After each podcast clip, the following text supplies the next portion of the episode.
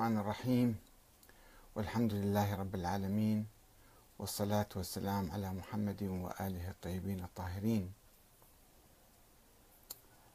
آه، سؤالنا لهذا اليوم هو هل المراجع أعلم من الأئمة أعلم من الإمام أمير المؤمنين علي بن أبي طالب عليه السلام؟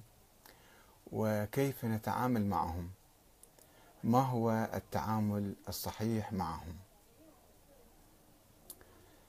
هل تسليم الأمور إليهم تماما واتباعهم اتباعا أعمى؟ وعدم الاقتراح عليهم بأي شيء؟ وعدم انتقادهم؟ وعدم الإشارة عليهم؟ أم لابد من التفاعل بصورة سليمة وحيوية وديمقراطية؟ لدينا في الإسلام في الحقيقة تجارب سياسية عظيمة وثقافة آه، شوروية عالية جدا أو بالتعبير الحديث ثقافة ديمقراطية. وأيضا الثقافة العالمية الإنسانية هي أيضا ثقافة ديمقراطية. وتحدد العلاقة بين الناس وبين الحاكم علاقة تفاعلية. علاقة انتخاب ومشورة ونصح وأيضا نقد وحتى اعتراض وتغيير. بينما الواقع العربي والواقع الإسلامي هو بعيد عن الثقافة الإسلامية وأيضا بعيد عن الثقافة الإنسانية. فلا هو شوروي ولا هو ديمقراطي. مع الأسف الشديد. ولذلك آه، آه، يعني آه، العلاقة سلبية اتباع أعمى تقليد أعمى. دقائق ونكون معكم لكي نتابع هذا الموضوع.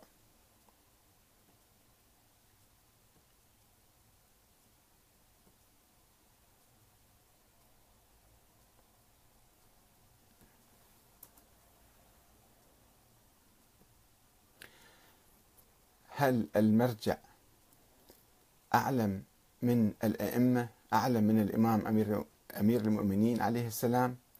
وكيف نتعامل معه بصورة سليمة آه،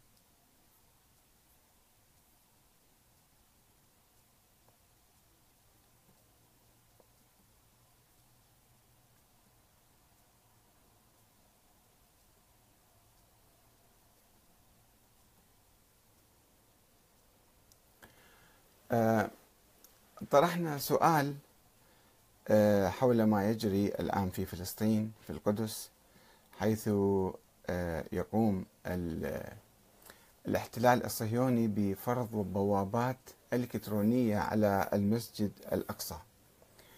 وهذا نوع من تعزيز الاحتلال، تكريس الاحتلال أكثر، هو احتلال للقدس احتلال غير شرعي حتى مواثيق وقوانين وأعراف الأمم المتحدة وكل العالم يقول هذا احتلال غير شرعي. هو يبني المستوطنات غير الشرعية وأيضا آه، يقتحم المسجد الأقصى ويضرب المصلين ويهينهم ويضرب إمام المسجد بالرصاص ويعتدي على المواطنين. فيتظاهر الفلسطينيون دفاعا عن المسجد الأقصى وهو مسجد مقدس لدى المسلمين ثالث الحرمين الشريفين. آه، وهناك هبة في العالم الإسلامي هبة تعاطف وحتى آه، في العالم غير الإسلامي. أنا جاءني بيان من منظمة اسمها آفاز. هذه منظمة عالمية على الإنترنت موجودة على على الإيميل يعني على الإيميلات. تجمع إيميلات آه، والناس يصوتون آه، عبر الإيميل على مواضيع معينة. مثلا إدانة الاحتلال الإسرائيلي أو الاعتداء على المسجد الأقصى في كل العالم وبإمكانكم الدخول عليها وتشوفون موقعها وكيف الناس من كل أنحاء العالم يصوتون ويكتبون يوقعون على عريضة معينة حتى يقدموها إلى الرئيس الأمريكي إلى آه، يعني إلى الاحتلال إدانة الاحتلال إلى الملك الأردن إلى أي واحد يهمه العمل من أجل إيقاف هذا الاعتداء آه، الإسرائيلي على القدس وعلى المسجد الأقصى. إذا القضية عالمية وليست قضية إسلامية ولا عربية ولا آه، مثلا عن طائفية معينة. وبهذه المناسبة أنا طلبت يعني من المرجع الأعلى السيد علي السيستاني في العراق بأن يكون له موقف. قلت يعني هل ينبغي أن يكون هو يصدر بيان؟ آه، البعض قال ما ما لا يؤثر البيان إذا أصدره؟ آه، البعض قال آه، أنه هذه ما تهمنا. هاي قضية فلسطين هم أعدائنا والفلسطينيين قاموا بتفجير أنفسهم في العراق وكذا وكذا وبالتالي إحنا ما علينا بقضية فلسطين ولا بالقدس. طبعا هؤلاء نناقشهم مناقشة بسيطة يعني ما أولا يعني عدد الفلسطينيين الذين دخلوا في داعش أو النصرة عدد محدود.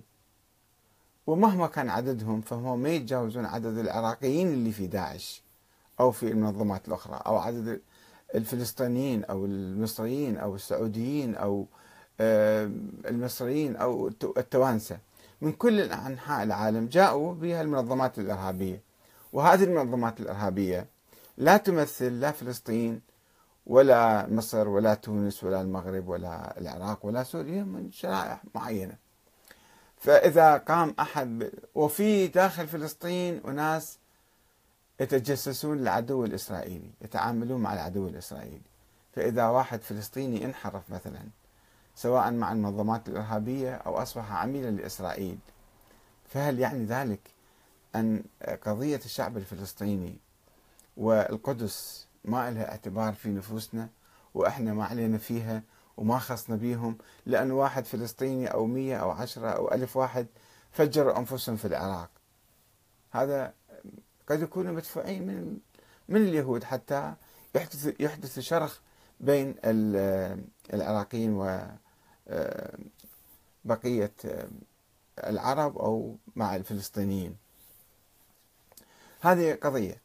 آه، ثانيا يعني بما أن العالم كله الآن يتعاطف فالسيد السيستاني باعتباره مرجع كبير محترم له كلمة في العالم وليس في العراق. هو لا يقول أنا مرجع العراقيين أو أنا شيخ العراقيين. يقول أنا هكذا يقولون عنه يعني الذين يلتفون حوله وحاشيته والناس اللي يلتفون في مرجعيته أنه هذا يمثل المرجع الأعلى للشيعة.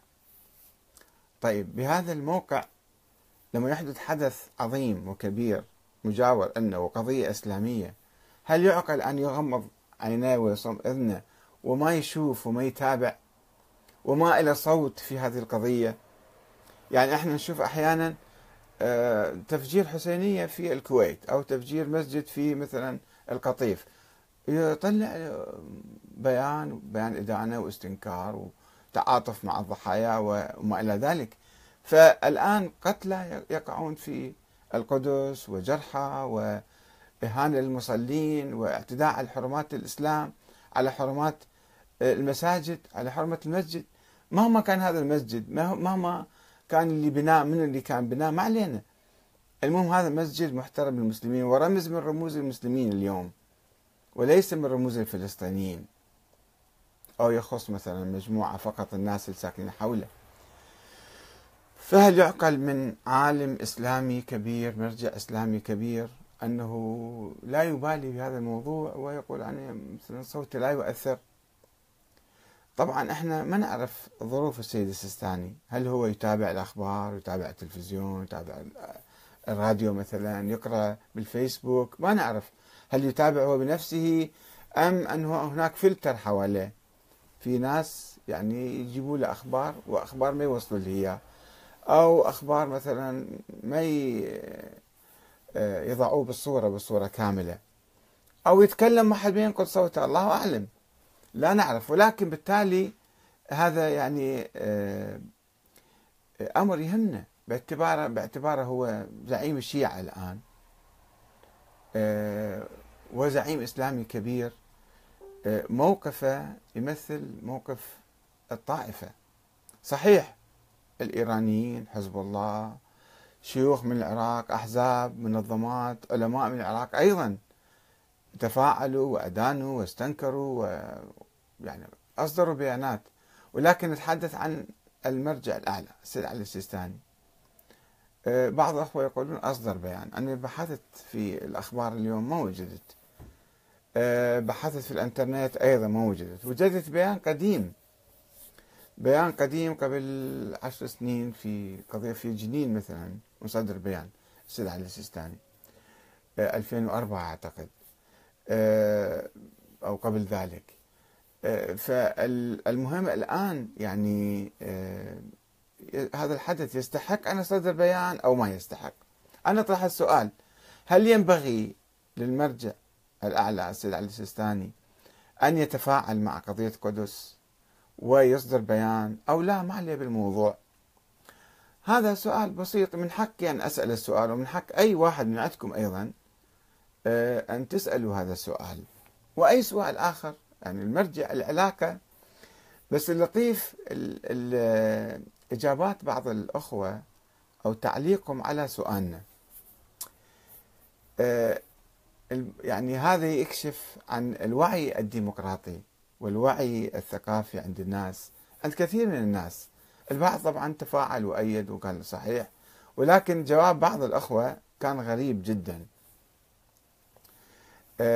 وينم عن ثقافة يعني ما أقول منحطة وإنما صفر بالنسبة للوعي السياسي. يعني المرجع من هو؟ نفترض المرجع هو قائد البلد. والبعض يريد أن يضع المرجع هو قائد أعلى للدولة. حتى لا يعترف برئيس الوزراء ولا برئيس الجمهورية ويتمنى أن يكون عندنا دولة يحكمها فقط الفقيه على نظرية ولاية الفقيه. طبعا السيد السيستاني ما يؤمن بولاية الفقيه ولكن بعض الناس هم يريدون أن يكون يحكمهم بهالصورة هذه. وهي المرجعية هي كانت درجة من درجات ولاية الفقيه. يعني هي مرحلة من مراحل تطور الفكر السياسي الشيعي في عصر الغيبة كما تعرفون. آه، في البداية كانوا يحرمون القيادة ويحرمون الزعامة ويحرمون الإمامة يعني في عصر الغيبة إلا للإمام المعصوم المعين من قبل الله اللي هو غائب هذا الإمام المفترض. آه، وبعدين تطورت المرجعية صارت المرجعية أنه المرجع يعني يقوم بأمور حزبية يرعى الأيتام الفقراء الأرامل كذا كذا الحوزة. ثم تطورت المرجعية إلى صيغة ولاية الفقيه. بعض المراجع ما يعبرون ما يؤمنون أو ما يعبرون عن فكرهم أنه هو يؤمن أو لا يؤمن ولكن عمليا هو يقوم بدور الإرشاد بدور آه، بدور معين.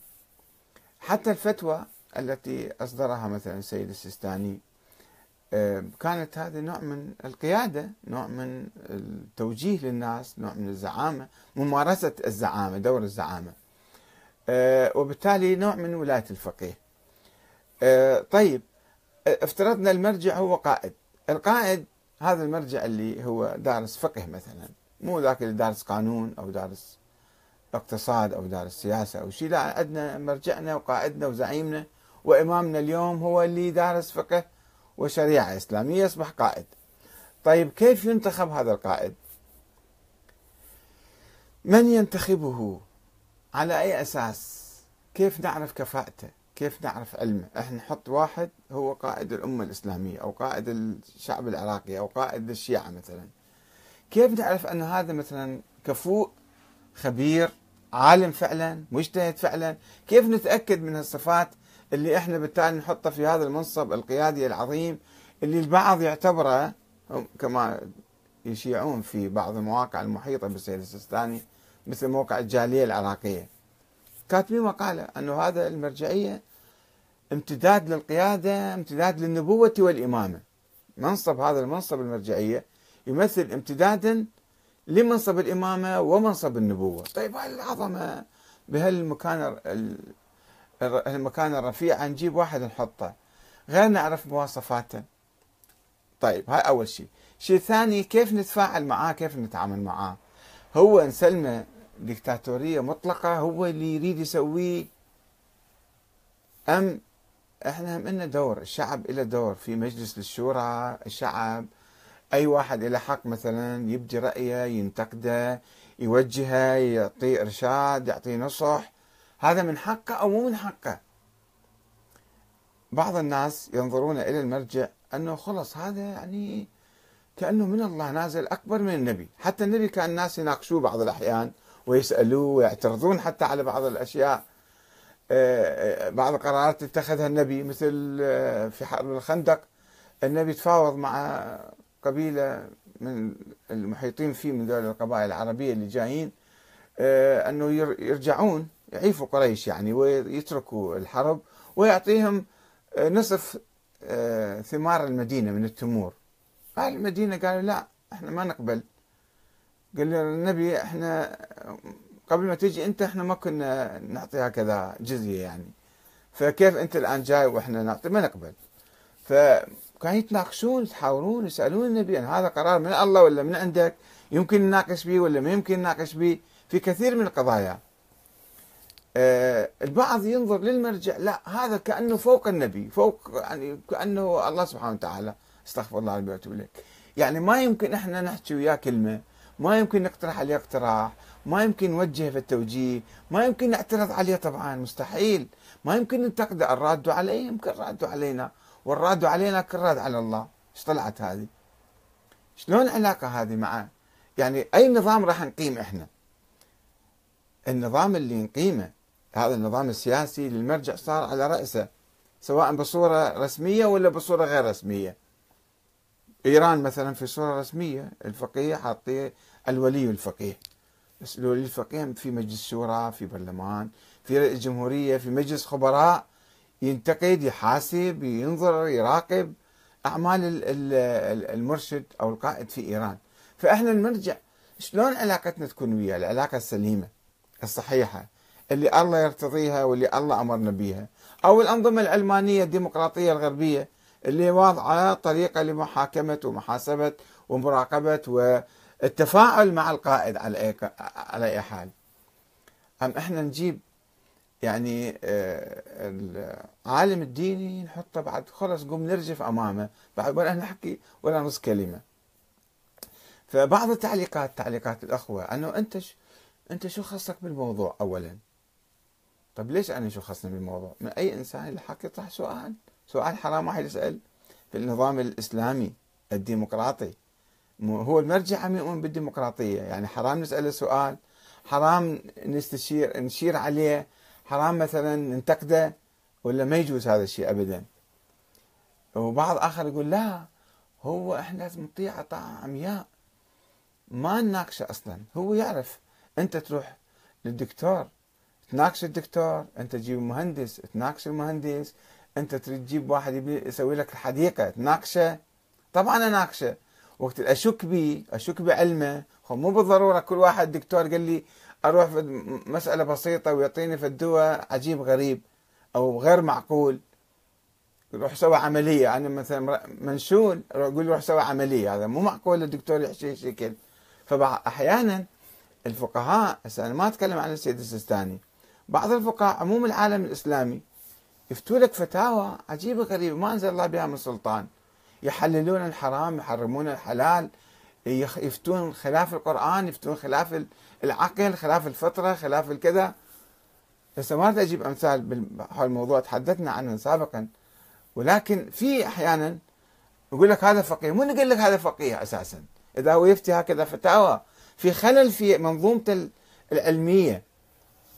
ما دي يفتي عدل ما دي يتابع. ما أعرف الفتاوى تصدر عنه هل هي من عنده ولا من غيره. ما عندي خط مباشر وياه حتى أنا أسأله أو حتى أتحاور وياه أو أو في جماعة يروحون يناقشوه يسالوه في أي موقف يتخذه. إحنا نقرأ هذا الخطبة مالت الإمام أمير المؤمنين عليه السلام اللي دائما في هالمناسبات نقرأها ولكنها تغيب عن الناس ويبدو إنها غائبة تماما. يعني هاي الثقافه ثقافة أهل البيت ثقافة الإمام علي بن أبي طالب غائبة عنا عن المجتمع الشيعي اليوم. غائبة عن الثقافة ثقافة العلاقة الديمقراطية بين الناس وبين العلماء. صاروا علماء نوع من الدكتاتورية الدينية بين قوسين طبعا مو دينية هذه.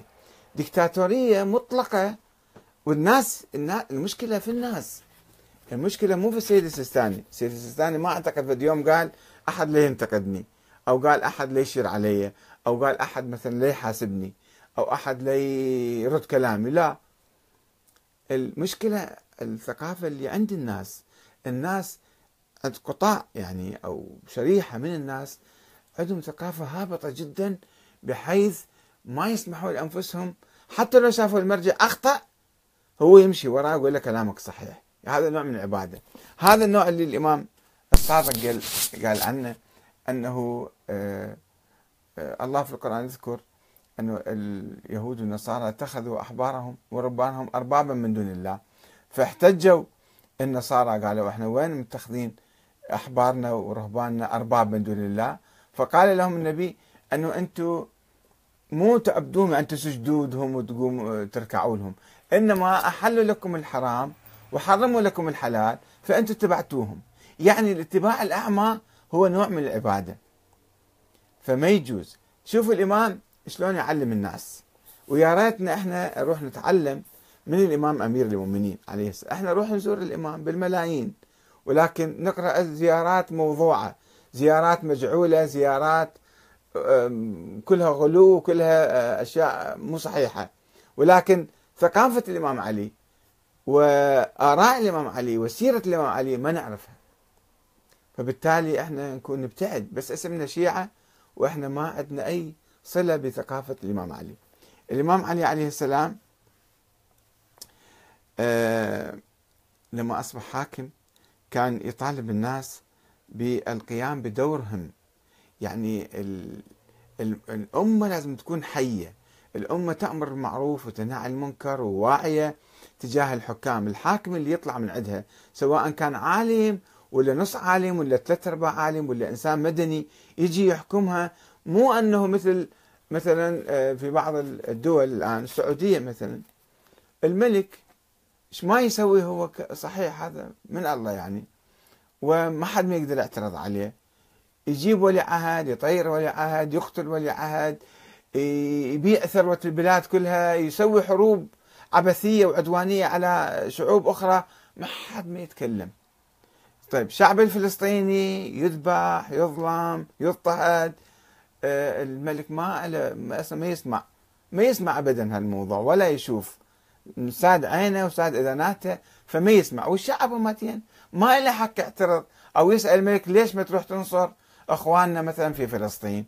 لا أنت مو من حقك. اسكت بس عليك الطاعة المطلقة العمياء. طب هذه ثقافة أموية. هاي مو ثقافة علوية. إحنا الشيعة اللي عندنا علي بن أبي طالب ليش نتبع نفس الموقف اللي يتبعوه بالسعودية الوهابيين مثلا أو الأمويين وين ما كانوا. ليش إحنا نقمع الشعب وما نخليه يفكر وما نخليه يسأل وما نخليه يناقش وما نخليه يقترح حتى اقتراح؟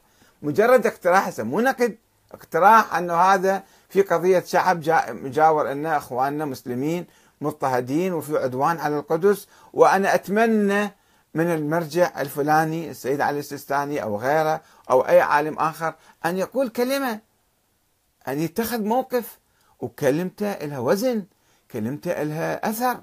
يعني عندما هذا العالم يسكت وذاك يسكت وهذا يسكت طبعا ال ال اليهود يستفردون بالشعب الفلسطيني ويقمعوه ويضطهدوه ويقتلوه ويصادرون كل حقوقه. أما إذا كل العالم الإسلامي تحرك كل الدول تحركوا راح العدو يعرف حدوده وبالتالي يتراجع. فإذا كلمة السيد السيستاني اليوم لها أهمية كبيرة. ما أعرف أنه هو والمحيطين به يدركون هذا الشيء أو ما يدركون. يدركون أهمية الكلمة أو ما يدركون. يعني الفتوى اللي أصدرها السيد السيستاني في آه، محاربة داعش. ما أصدرها أول يوم. أنا أعرف بالتفصيل.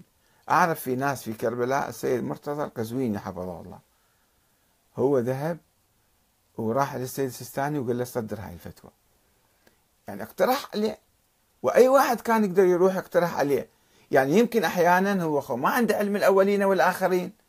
ولا ينزل عليه وحي. ولا منتظرين أحد من عنده أنه هو يعني قد يغفل عن شيء ما يعرف شيء معين ينسى ما واصل له خبر وما يعرف حجم المأساة إيش قد أو حجم العدوان. فالناس من يروحون يتكلمون وياه ويحجون وياه ويقترحون عليه يمكن هو يتفاعل. إحنا بعدنا أول الطريق ما قلنا إنه هو عرف ومتخذ موقف مضاد وما يريد يتدخل مثل ما بعض الناس بسرعة قام يهجمون. انه هذا إنسان طائفي هذا إنسان فقط يهتم بأمور الشيعة وما يهتم بأمور المسلمين الأخرى. وهذا مو صحيح. يعني في حقيقة في نظام معين في الحوزة ما أعرف شنو منو مركبة وكيف شنو علاقاتهم وشنو كذا ليش ما يوصلون الأخبار آه، أول بأول في أخبار العالم الإسلامي أخبار وأهمية الأمور ويقترحون عليه مستشارين يكونوا موجودين يشيرون عليه دائما.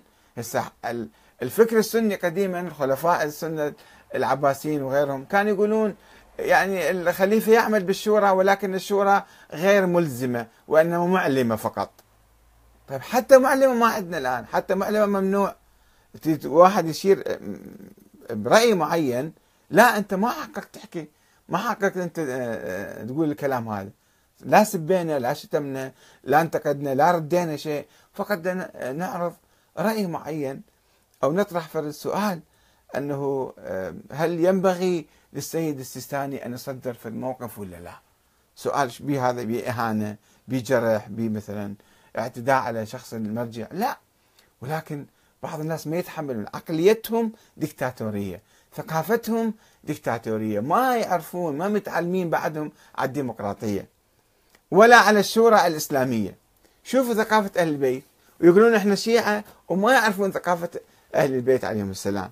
الإمام علي يقول لا تكلموني بما تكلم به الجبابرة ولا تتحفظوا مني بما يتحفظ به عند أهل البادرة اللي يغضبون بسرعة تخافون من عندي. لا تكلموا.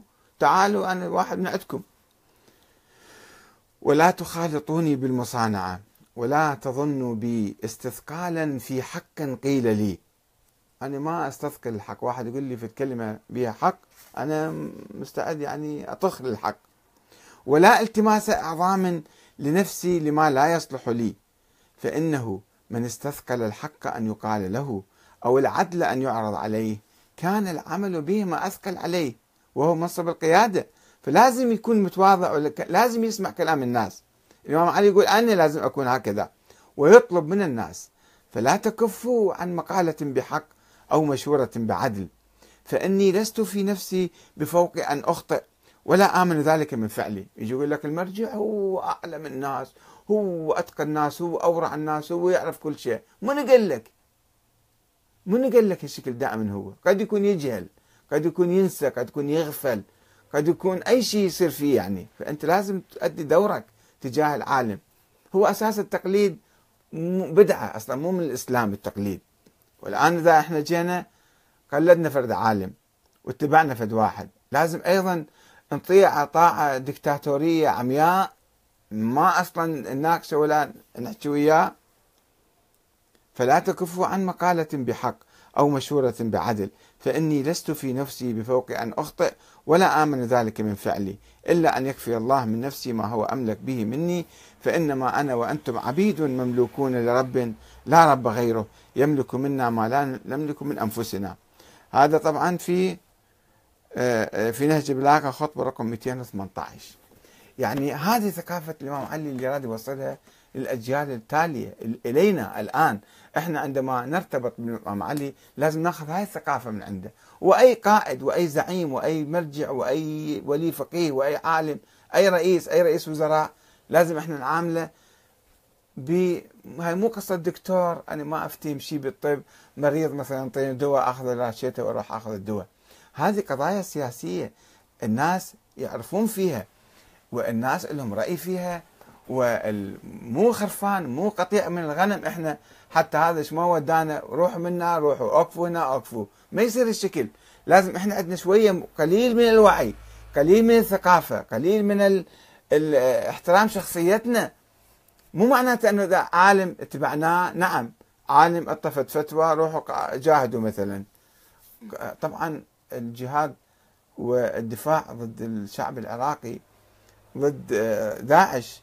هذه قضية صحيح آه، الفتوى كان لها دور ولكن هذا مو فقط العراقيين كل العالم. إذا تعرضوا لغزو راح يقومون برد فعل ويكافحون ويعارضون ويقاومون ويصدون حتى القوى الكبرى. أمريكا أيضا هزموها في آه، فيتنام وغير الفيتنام. ف هاي مسألة طبيعية. ولكن طبعا هناك أسئلة كثيرة. يعني أيضا إحنا سؤال قبل مدة طرحناه وما بحثناه. إن شاء الله نبحثه في وقت آخر أكثر تفصيلا. لماذا مثلا؟ إيه، بعدين نطرح السؤال. أنا في مواقف أخرى مواقع أخرى نشوف ماكو فتاوى. ليش ماكو فتوى في هالموضوع؟ ليش فتوى هنا تصدر هنا ما تصدر؟ يعني لازم شوية يكون في حركة يكون في حركة في دماغنا. نناقش نبحث نسأل. يعني نفكر هل الموقف صحيح لو مو صحيح لأن الموقف هذا مو موقف شخصي. مو موقف واحد إنسان إحنا ما علينا به موقف يهمنا باعتباره موقف قيادي موقف زعيم. بالتالي الناس كلهم راحوا يكون لهم يعني يتحملون المسؤولية سلبا أو إيجابا.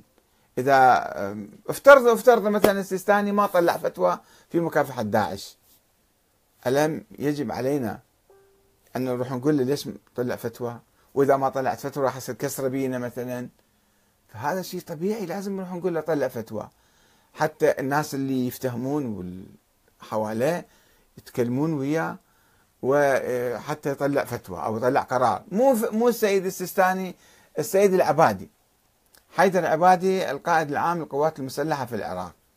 لما يصير هجوم أو يصير انقلاب أو شبه انقلاب أو غزو من برا يعني ما نقول له أنت اتخذ قرار سوي نفير عام مثلا سوي تجنيد عام آه، اعطي قرار في المقاومة في التصدي أو ما نقول له نحاسبه ولا ما نحاسبه؟ طبعا نحاسبه إحنا نحاسب المالكي نقول له ليش حدث الانهيار في الموصل وكيف جاء داعش؟ من حقنا نحاسب المالكي ولا مو من حقنا؟ أنه ليش صار؟ تعال فهمنا ليش صار مثلا وكذلك محافظ الموصل مثلا أو محافظ تكريت أو مح... يعني أي مسؤول في أي موقع الشعب لازم يحاسبه. مو أنه فقط أنت صرت رئيس بعد إحنا لازم نكون عبيد لك كما مثلا بالسعودية كما في بعض الأنظمة الأخرى اللي الشعب هم الحكومة قالت لهم يا أنتم صروا عبيد انه خلاص. ما لكم حق لا سؤال ولا تفكير ولا اعتراض ولا أي شيء. فانتم عليكم فقط الطاعة العمياء شوف الآن الشيوخ ذولا العريفي وما أدري منو والكذا. ما عندهم ولا نص كلمة حول فلسطين. ليش؟ لأنه النظام السعودي مطبع ويا إسرائيل. عنده علاقات قوية وكذا وحتى ال ال الحواجز الإلكترونية البوابات الإلكترونية مو مشكلة. خلوا هي مو قصة بوابات قصة سيطرة وتكريس للاحتلال في القدس المحتلة. ولكن بعض عندهم هاي الطريقة. خلينا نشوف نقرأ بعض الأخوة شلون يفكرون وشلون يعني محتجين شلون أنت يعني أنت منو حتى تقول للمرجع أنه تقترح عليه اقتراح؟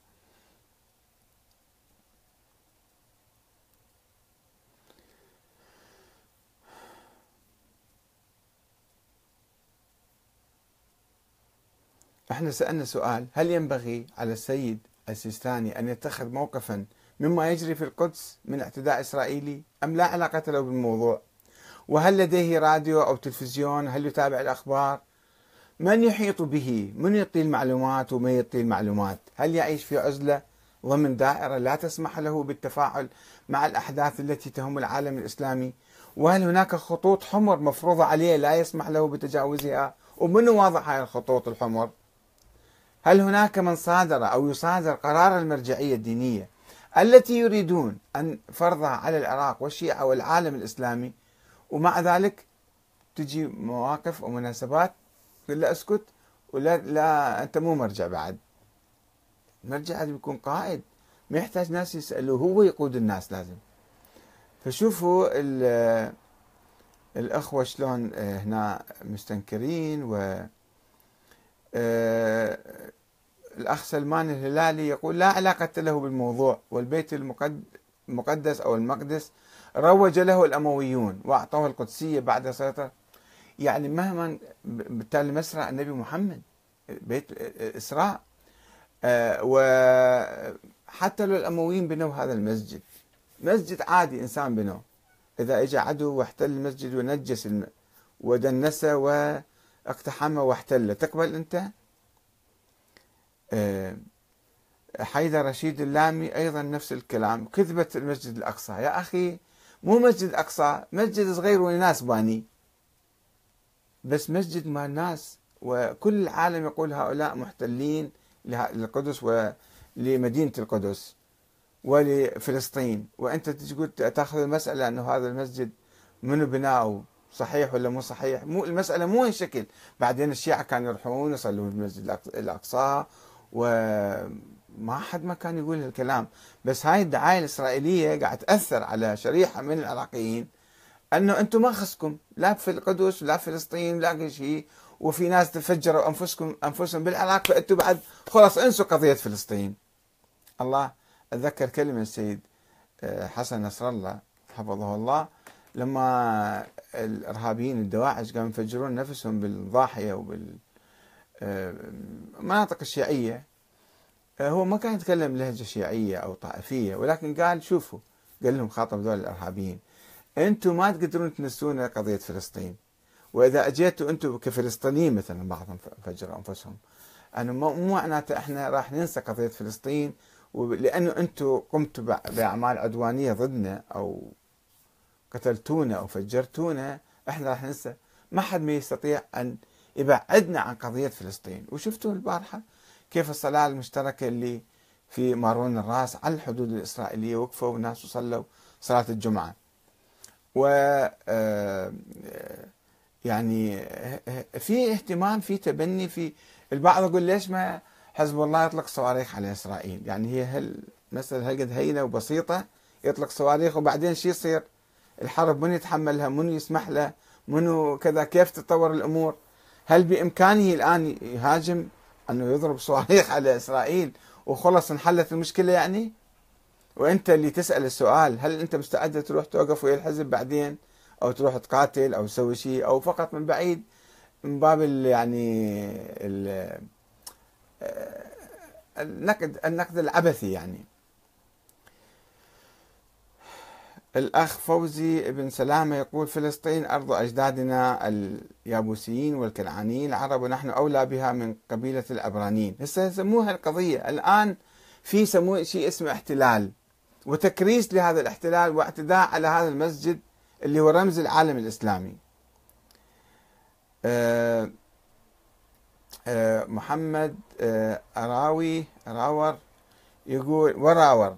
يقول لا علاقة له بأي شيء سوى المذهب وأنا أتعجب من هك هذا يعني شوف الناس يعني يعني الصمت العالم أحيانا يكون يكون يعني ما أقول سبة أو عار أو يعني في في ضرر على على الشيعة وعلى العراقيين يصير أيضا. أه أنا ما أدخل في مهاترات بعض الأخوة يبدأون يعني واحد أه السيد مرتي جاسم منتظر. السيد ما يدري أصلا هذا إذا هو يتابع الأخبار مباشرة من التلفزيون بدون فلتر الحاشية. خصوصا أن الشيعة لا يعترفون بالأقصى ويؤمنون بالروعة. من قال لك ما يعترفون؟ آه القدس لم نفهم تعليقك. آه بس أن يهمني تعليقات كثيرة ما أقدر أقرأها كلها في الحقيقة. هي موجودة على النت إذا أحد يتابعها آه آه هذا اللي لفت نظري آه أستاذ أحمد مع جل احترامي وتقديري لك لكن لماذا تنشر مواضيع تعطي للطرف الآخر الفرصة للإساءة المذهب؟ يعني صمت السيستاني أو صمت أي عالم آخر ما يشكل إساءة؟ أنا إذا سألت السؤال راح يشكل إساءة؟ يا عم أحمد السيستاني شو يقدر يسوي لإسرائيل إذا العالم كله واقف وياه؟ من قال لك العالم واقف وياه؟ إذا كل واحد يقول هالكلام أنا ما أقدر وأنا ما علي وأنا ما أثر شيء طبعا إسرائيل تستفرد بهذا الشعب ولكن إذا كلتنا تكلمنا ظاهرنا وطلعنا ونصرنا هذا الشعب وفي أي عدوان سابقا قبل مئة سنة الحوزة بالنجف عندما حدث الاحتلال الإيطالي لليبيا صدروا بيانات وإدانات ومظاهرات طلعت بالنجف قبل مئة سنة 2011 قبل الحرب العالمية الأولى. والآن نتكلم بهذا المنطق. آه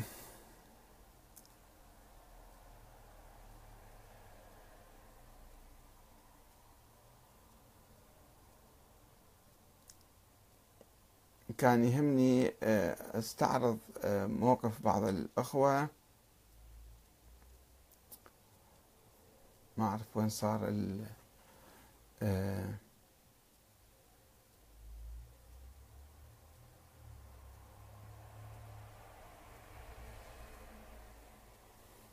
المهم يعني أحد الأخوة كان يقول أنه هو العالم هو المرجع يفهم وأنت ماكو داعي تتكلم معاه هو مثل ما أنت تتبع أي مهندس أو أي مثلا طبيب أو أي شيء في العالم نفس الشيء.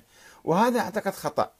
أنا أعتقد لازم علاقتنا مع العلماء ما تكون يعني نحترم العلماء. أي واحد عالم خصوصا نحترمه وإذا أفتى أيضا ما يجوز لنا آه، ناخذ فتوى بدون نقاش. قد يكون مشتبه قد يكون غلطان. الله يوم القيامة ما يقول لك أنت ما يقول لك أنت ليش اتبعت فلان. أو ليش ما يعني إذا كان مخطئ تقول له أنا اتبعت أحد العلماء. يقول لك أنا ما هذا مو نبي أرسلت لك إياه حتى تتبعه. أنا أعطيتك قرآن وأعطيتك عقل وأعطيتك مثلا تعاليم إسلامية. أنت لازم تشوف بعقلك وتشوف القرآن شو يقول وتأخذ الفتوى. والعالم إذا أفتى يقول له شنو دليلك من القرآن؟ أو دليلك من العقل أو دليلك من السنة النبوية. ما يجوز أنت تاخذ الفتوى تقول هو عالم بعد خلاص أنا لازم أسمع كلامه بدون نقاش. لا يجب أن تعرف الدليل. التقليد الاعمى حرام حرام حرام ما يجوز. وهذا رأي علمائنا السابقين. كانوا يحرمون أيام الشيخ الطوسي والشيخ المفيد كانوا يقولون التقليد حرام. في العقائد وفي الفقه حتى. في العقائد أكيد راجعوا كتب الشيخ المفيد. كيف أنه يحرم التقليد. يقول إذا إحنا حللنا التقليد في العقائد لأن كل المذاهب والطوائف والأديان يقلدون علمائهم فإذا هم حلال عليهم. وهم الله يوم القيامة يعني ما يتكلم معهم شيء. إذا الله أمرنا باتباع الحق يجب أن نبحث عن الحق. وحتى في الفتاوى الفقهية يقول لازم أنت تأخذ الدليل. إما تكون أنت مجتهد أو تكون أنت يعني تاخذ تعرف الدليل مال الفتوى وخاصة إذا في فتاوى متعارضة تستمع لهذا العالم ولذاك العالم وتشوف يا رأي أصح فتاخذه. مو أنه تمشي هكذا وراء الناس بدون تفكير وبدون معرفة وبدون دليل.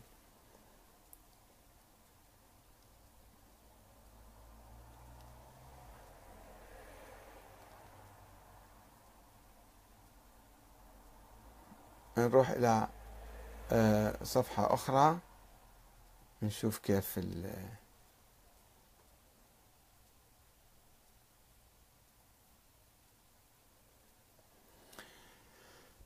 على حال الثقافة الثقافة الديمقراطية.